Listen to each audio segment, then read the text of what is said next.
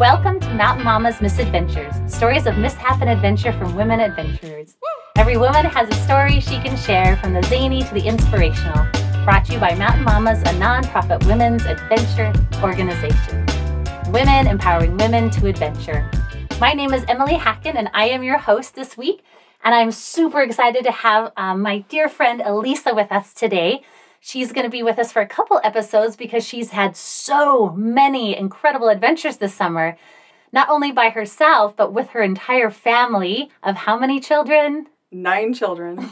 So I feel like that in itself is a big adventure. So um, she's going to be sharing her international trips with nine children and kind of how it all formed and worked out. So Elisa is originally from Salt Lake and then currently lives in Springville. She is married with nine children and has still seven at home, which is impressive. Yes, it's a lot. So you currently work from home as a small business owner and or small business advisor. Advisor. Mm-hmm. Yeah, what does that mean? So I I owned my own business for thirteen years before I sold it, and so I help other businesses, uh, one in particular right now, with just whatever they need. Uh, a lot of it is I work on the financial. That's what I love. And so I do QuickBooks and advising and forecasting their financials for them. Oh, nice. Nice. And is it a lot of local companies, or do you do internet or uh, like online companies? It's it's people that I know locally, but I have worked with out of state also. Yeah. Nice. And then uh, you said the fun fact about you is you were writing a criminal suspense novel. Holy heck, I did not know that. Yes, I actually have always wanted to be a writer, so I finally started it. It's actually been almost two years, and my goal was eighty thousand words, which is wh- about what they want to see a first like a first novel be uh-huh. to go to publishing. So I'm at seventy-eight thousand words out of eighty thousand as my goal, but I'm thinking like I'm not, not, not quite to the end yet, so it's probably going to be more like one hundred thousand before editing. Right. I mean, so, you got to have a good conclusion. But I am really excited about the storyline, and um, it's has a strong... Uh, female lead that is also, I think, women will find empowering, but in a much different way than uh, Mountain Mamas does. That's awesome. I'm already intrigued. Do you have a title for it? Or? I don't have a title. That's the hardest part. I, I can't even think of that yet. Uh, yeah, I feel like you just get the story out. And like you're saying, my sister's a writer. My the other co-host for this sometimes, Debbie Moore, she does writing as well. And sometimes she's like, you just get the words out and the ideas out, and then you find ways to wrap yep. them up, and it'll all come together. So, yeah, it's that's been an adventure in of itself, and I've loved it. Yeah, I'm excited to hear yeah how that ends up being, and and would love to read it and all that. That's so cool. So we wanted to talk about your adventure this spring, um, with your family when you guys traveled to Europe, and what was kind of the like that's a big trip to do with all a whole family that large, and a lot of families just are terrified to do something like that. Like, what was kind of, what brought you to that point? So, yeah, it was huge. It was years of the making, where for years I wanted my home and my little farm and my homestead, and I also really wanted to world school, because I've homeschooled my kids their whole entire life. They've had very little public school up till now. Mm-hmm. Uh, so it was always just like, I just want to school on the road. I want to go see the world. I want them to see all the different things. And it was really hard to make that happen with the big house and everything. So we ended up selling the house, and, you know, kind of maybe an irresponsible decision, but something that we just felt good about, to say, like, let's just take some time, take some money from the sale of the house, and go see the world and give our kids this amazing experience. So we actually took seven of the nine kids. Um, one of them ended up joining us later on for a while, but the two adults stayed home. Okay. So it was nine of us total.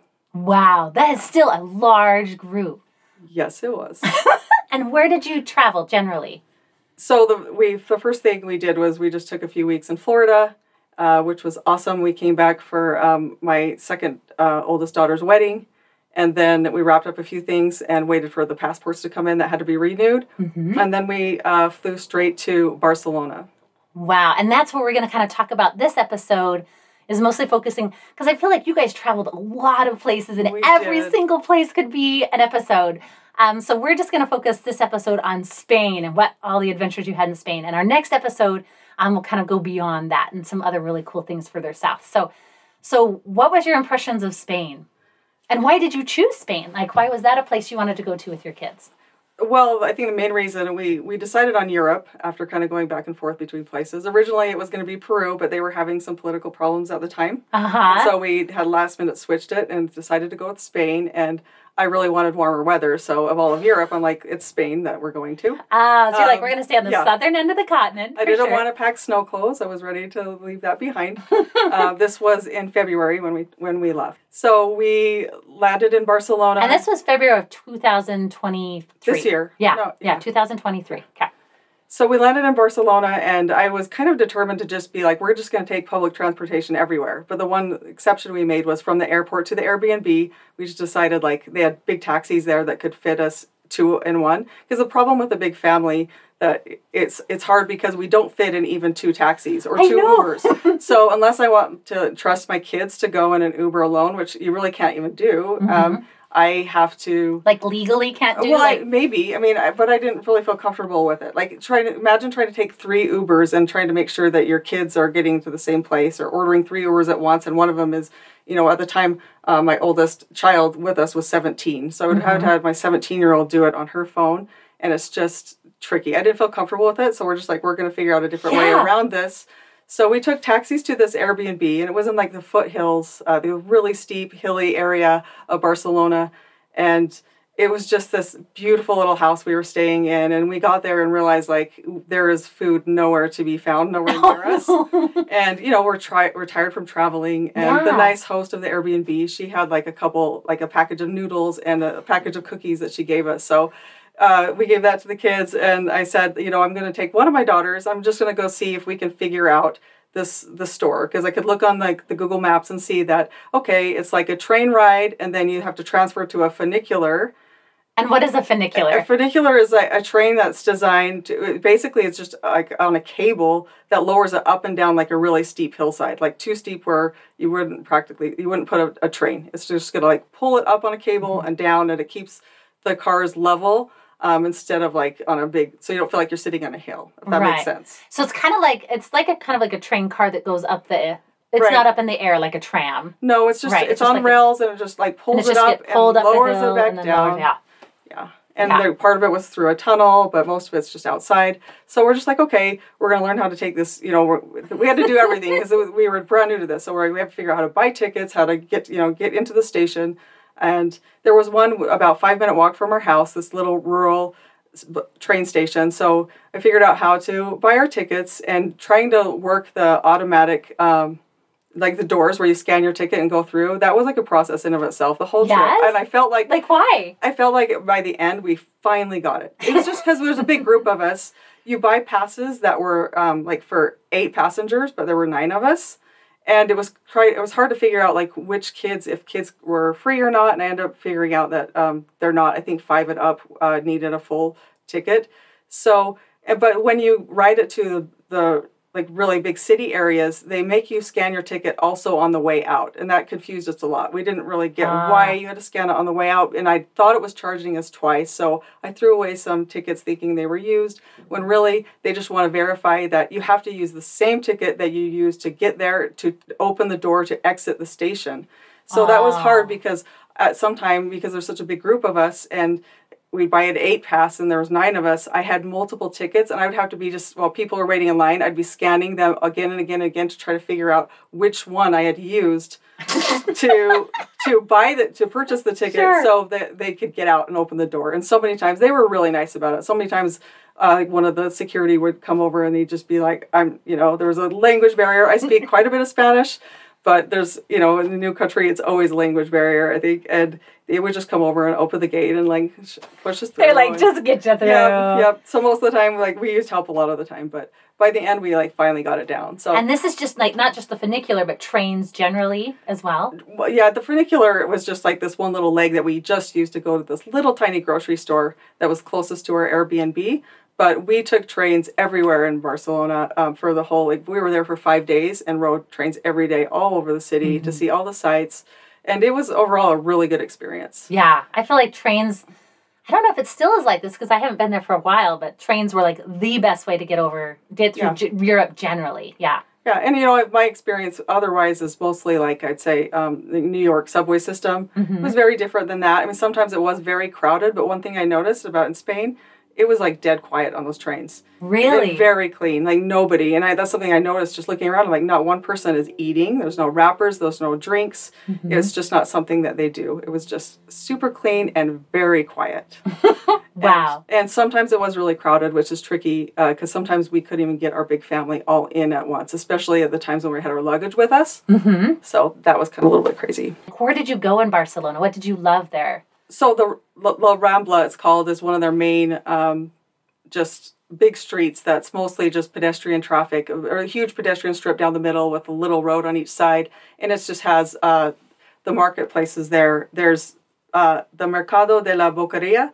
And we were actually there on Valentine's Day. And it's just oh. this huge market where just, you know, you're seeing all these new sights and sounds and smells, like the pig's legs and Uh, I remember this egg. They had this beautiful display of somebody selling all kinds of different eggs. Like uh-huh. there was an ostrich egg and little tiny quail eggs, and they were just set up beautifully in this big display. They're, they're for sale, like, uh-huh. for people to eat, but I'd never seen eggs displayed like that. And, you know, all the different meats and the seafood, and it was really fun. And then the candy displays were just amazing, just so big, bright, open candy displays where they would hand you a bag and, you know, a pair of tongs, and that's what my kids got for Valentine's. Aww. That year, as I let them, I just handed them, like, they got the bag and they got to fill it up, and and it was like, it was an expensive treat. You know, that was bought, bought by the pound, but it was really fun. And then with the yummy churros and everything. Aww. And then from there, like the Gothic district with the alleyways, and and one thing I noticed about Barcelona too, it was just very clean, and mm-hmm. it really everywhere we went. I'm sure maybe there's areas that aren't, but for what we saw, it was it felt very clean and safe everywhere we went. We never oh, had nice. problems with. Um, you know, like people begging for money or people that made us feel uncomfortable. And this was including just walking all these little tiny narrow alleyways that mm-hmm. were just clean and beautiful. And uh. the cool thing was is that these are actually Gothic era alleyways, but there would be like really posh shops built in to, into them. So ah, oh, that is, sounds so yeah. cool. That it sounds cool. really, really. Yeah, I went to Barcelona like twenty-five years ago or something like that, and it was definitely very different. So, it, yeah, it sounds beautiful and clean, and, yeah, it that's was, fantastic. Yeah. Oh, that's so good to hear. You had mentioned um, you had a an experience with the high-speed train delay. Right. So that was interesting, and that was one of the things that we were just kind of s- super scared about because we had bought, to, we, after our five days in Barcelona, we were traveling um, to the south of Spain, uh, like the Costa del Sol, mm-hmm. and to stay, like, right on the coast and a little bit, like, um, just... tropical area, and to get there we decided the best way was like the high-speed train, and it's mm-hmm. at six hours, and that that thing books. It's fast. Like, how fast do you uh, it was like I want to say like three hundred kilometers an hour. Like, it was just hauling. Yeah. So we were in line, and it had our tickets, and it said you have to board the train fifteen minutes before your time. So I'm looking at it, and it's getting closer and closer, and they have everybody. You have to go through security, which was kind of crazy. All your lug- luggage goes through, but you have to do kind of like all the work. It's kind of weird how they have it set up. These weird conveyor belts. Um, they don't want to like touch anything. And mm-hmm. um, so, that is funny. And then you're in this huge line, it, but it's for all the trains. This is like their major central station. So in Barcelona, right? So yeah. the trains go in all different directions, right. all the Europe. So, and so it's their, Barcelona's main uh, Sants station. It was called. So they we're in this huge line, and we're watching. We don't know, like, all these hundreds of people in line, which train they're going on or if they're on the same one as us. And it's getting closer and closer, and it's like fifteen minutes now. And I'm just like, oh, no, we're going to miss this train. But they weren't letting anybody through, and I didn't know why. There was some sort of delay, and I, I didn't know why they were letting anyone through. And there were still several hundred people in front of us. And several hundred? Hundred, yeah. Oh, like, my God. It was a huge line. It was a huge line that was, like, really wide, really long. Uh-huh. And we were just this group in there. And I could tell, I was trying to look around, and I could see that other people were also nervous, and that I could see, like, I got a glimpse of a few tickets to see that they were also supposed to be on the same train. So that brought mm-hmm. me some comfort of, like, I think I'm in the right place. It's okay. Right. Like, they'll figure this out. Like, I'm not the only one who's not on the, that train yet, and hopefully if there's a big problem and they're obviously not letting people through for some reason, it'll be okay. So I saw them start pulling a couple families out, mostly people with strollers and babies, um, mm-hmm. to pull them to the front. Um, to probably, you know, because I thought, okay, they must be getting closer, getting the little ones out to get ready to go, the people that maybe have to use the elevator. But they also somehow saw us way back there and were like, hey, come out, like, emotion, like, come come forward. And I was no like, way. okay. And it was weird because we didn't have a stroller.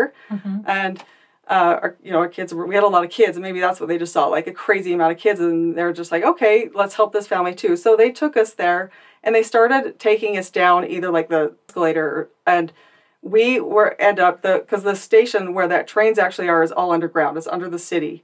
And we get down there, and we were the first ones down there, and they told us there, and they're just like, just stay. They kind of like motioned, like, you know, just like stay here. And it was a ghost town, and it was really weird because I think it looks, I think there's like four tracks, huge tracks on each side, this huge underground station, and there's literally no one else around. Like, they hadn't brought anyone else down from the group, so it was just my family standing like, in the station. I'm like, this is so cool. And I was just like, look at this, like all these trains, and we're sitting, we're alone here. Like, what is going on? And every once in a while, like somebody would walk by working. You could hear like workers in the distance, and and I would like show them the tickets and be like, you know, point to the train, like, should we get on? And they'd just be like, wait, no, wait. Uh-huh. And so we did that for like fifteen minutes. We were just standing there in this quiet, isolated platform. It was really weird. So I still don't know why that was so, you know, empty. I know, but eventually like, they put us on the train, and we had just, you know, tables to ourselves, like rows to ourselves. We had a lot of space. They had a nice, like, they fed us food, and that, it was just really fun. It was a fun, beautiful ride through.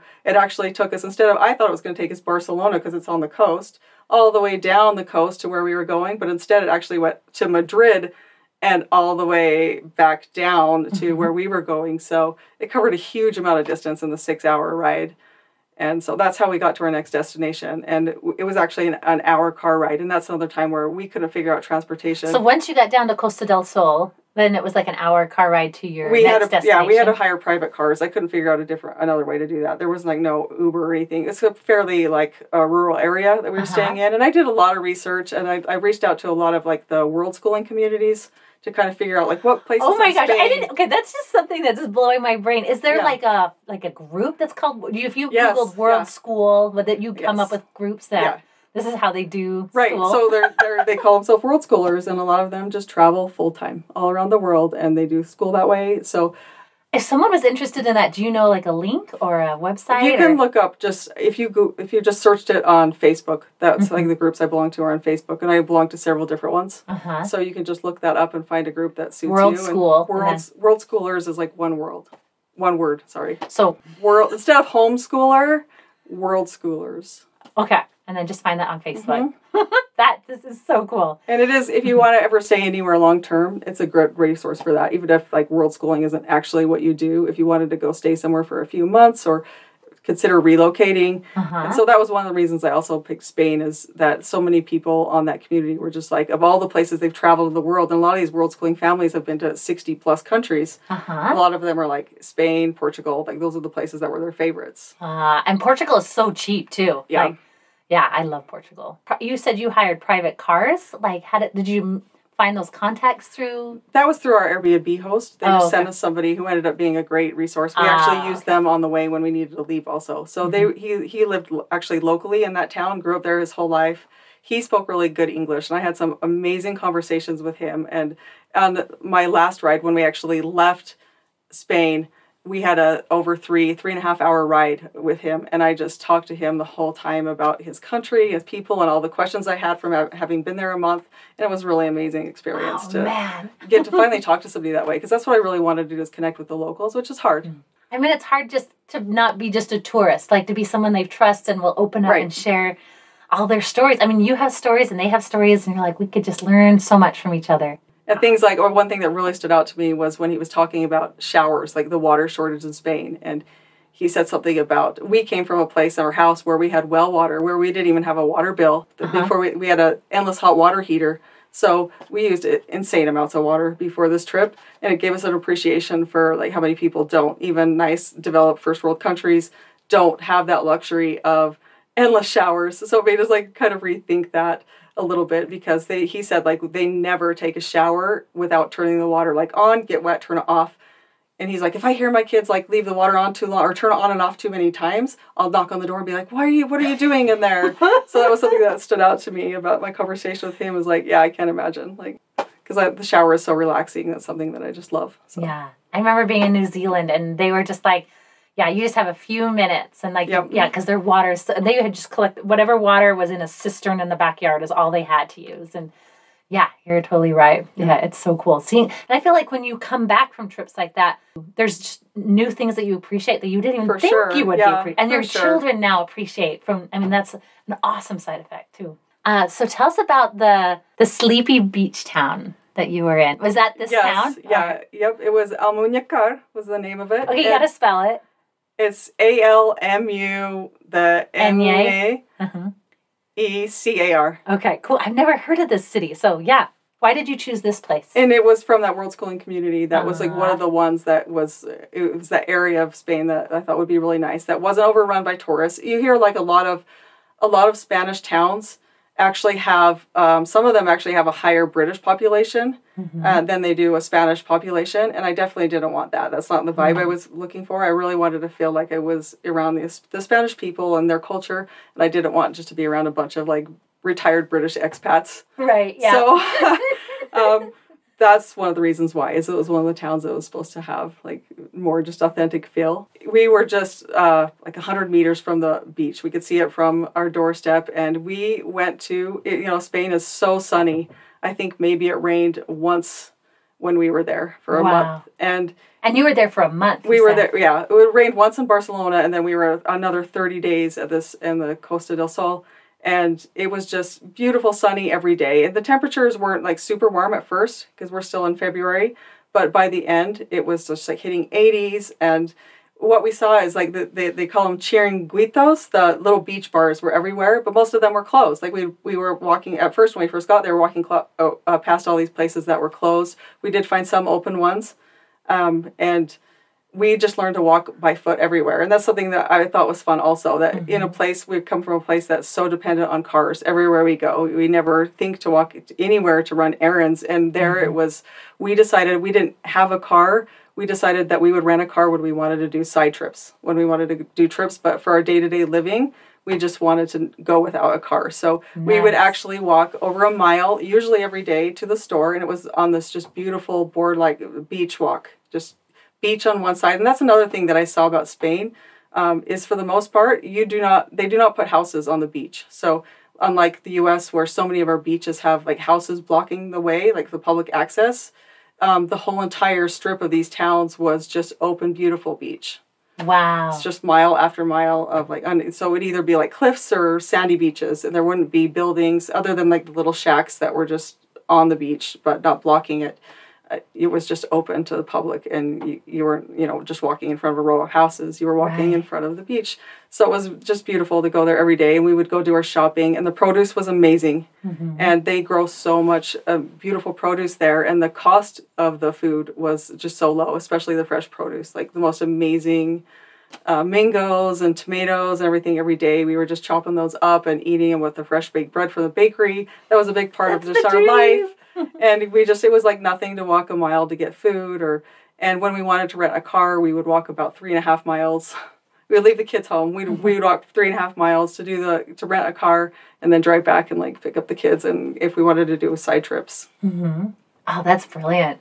Yeah. What was it like watching this town, like wake up? It was, it was like the whole town woke up from its winter sleep. Mm-hmm. So it, just like I said, at first it kind of felt like a ghost town. You didn't see a lot of people, the beaches. We would have the beach totally to ourselves for hours. And by the end of that month, you all the stores just slowly opened up more, and more people were arriving. You could tell that the local hotels were starting to get business. Some of the hotels were totally just shut, even really big hotels. They were just closed down for the season. Uh-huh. And by the end, they were open and really, really busy, and there was just music in the air. You get the flamenco dancers on the beach, like for at the lunch. On for, the beach? Yeah, just like the at beach? the little, like the little beach bars would have yeah. flamenco dancers. We would have lunch and watch the dancing. Like one of them had like every Friday, the flamenco dancers were there, and it was just really cool. And we would go get, you know, ice creams or whatever mm-hmm. from them all the time, like drinks.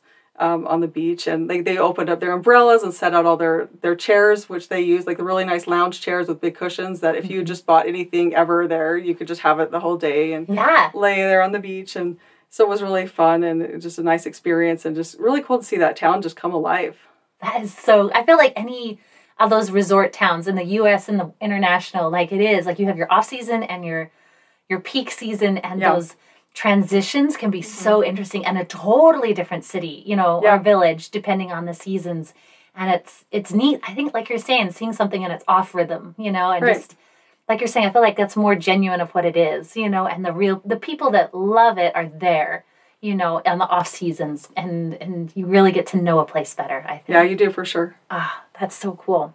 You had mentioned you got lost hiking in that area as yes, well. Yeah.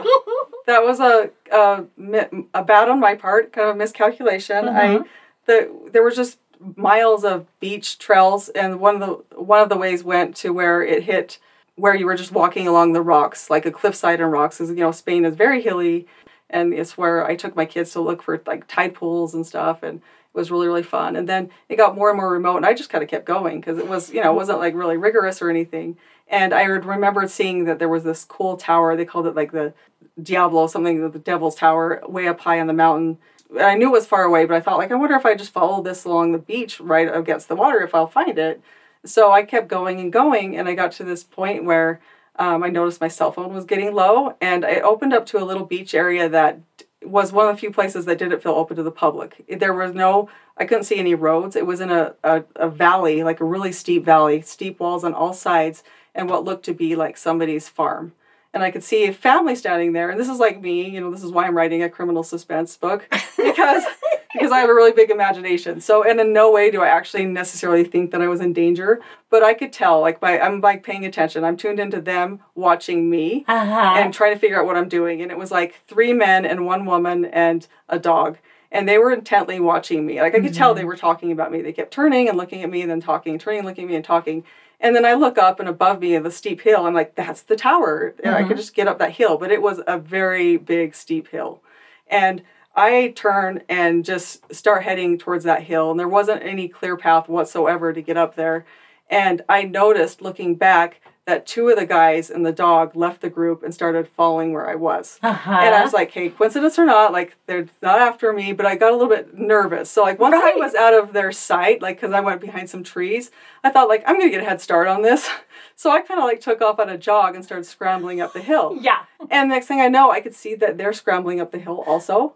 And their dog, which was much faster than them, because I thought, like, I'm got I'm in good shape, and mm-hmm. you know, I'm used to being at, like, high elevation, and now I'm at sea level. Like, I can I can leave these guys in the dust if they want anything bad. Right. So I scramble up there, and the dog gets it back up to me right away, catches up to me, and the dog just stares at me, and I'm just like, hola. Like, okay, you're not. Yeah, the dog didn't look vicious, dog. So it was looking, it was looking at me and telling, and then would run back to its owners, and it would run back to me. So it's like, I know that I can't, like, hide. Uh-huh. So I just scramble, scramble, scramble, and I was pretty out of breath and pushing myself pretty hard by the time I got to that tower. And then I thought, like, for sure, this is, like, a public site. I'm going to be able to find, like, a main road here. And I looked at my phone, and I think at the time it was, like, three percent. So I'm like, great. And the screen had gone to, you know, power saving mode. And that right. bright Spanish sun, I'm like, I couldn't even, like, I could hardly see the screen to try to make it out. And so I'm trying to get, like, a text to, like, my husband saying, like, hey, I don't know where I'm at. I'm lost. I'm going to try to send you a pin. And, um... like the I, one time you yeah, need to use right, your phone, yeah. right? And so I ended up going all these little streets back and forth, up and down, dead end after dead end. Trying to find your way back? These, yeah, these, like, beautiful little houses that I ended up in this neighborhood, but I couldn't find, like, the main highway or any road that connected to, like, this, the direction that I was going. It mm-hmm. was just, like, dead end after dead end of these streets. And my phone had already powered off. And I was just like, great. I didn't get it I had out. to, like, and did the guys, like, did they ever find no, you? No, no, I didn't see them. Once I got to the top... And then I entered the neighborhood. I did not see them again. Okay, so, you, like, left him in the dust. Yeah, and you were, yeah. Like, and you, like, I don't know. Who knows what was going on knows, back there? You know, it's like my imagination. I don't know, but it just seemed kind of weird because I'm. Yeah. yeah. So I didn't want to leave it. You know, I wanted to take a chance because I knew that I was very isolated. Right. So. So good. For, yeah, yeah. So you went into the main. I mean, there weren't main roads, but yeah, got. And again, it was like these homes. Beautiful houses that I was walking through on these really steep hills, but most of them looked completely, like, abandoned. Like, they, the summer crowd hadn't showed up yet. Oh. They looked empty. It was like being in an empty, beautiful neighborhood.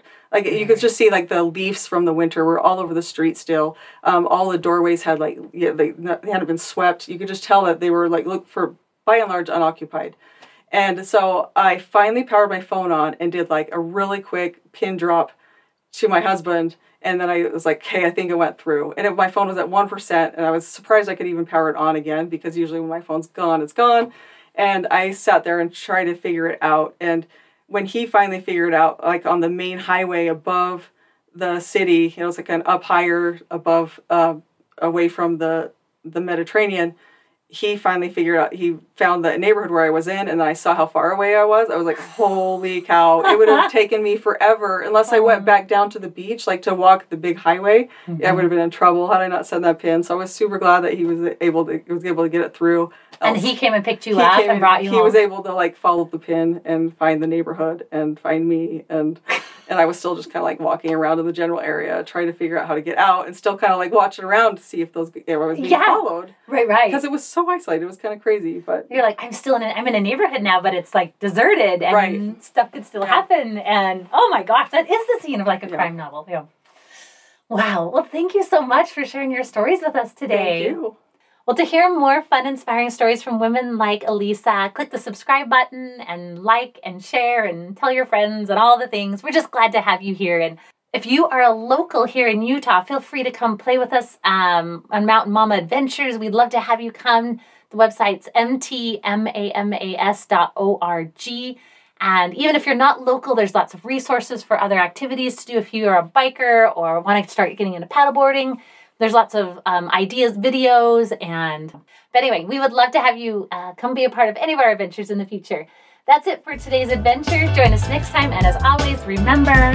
a woman's place is in the mountains.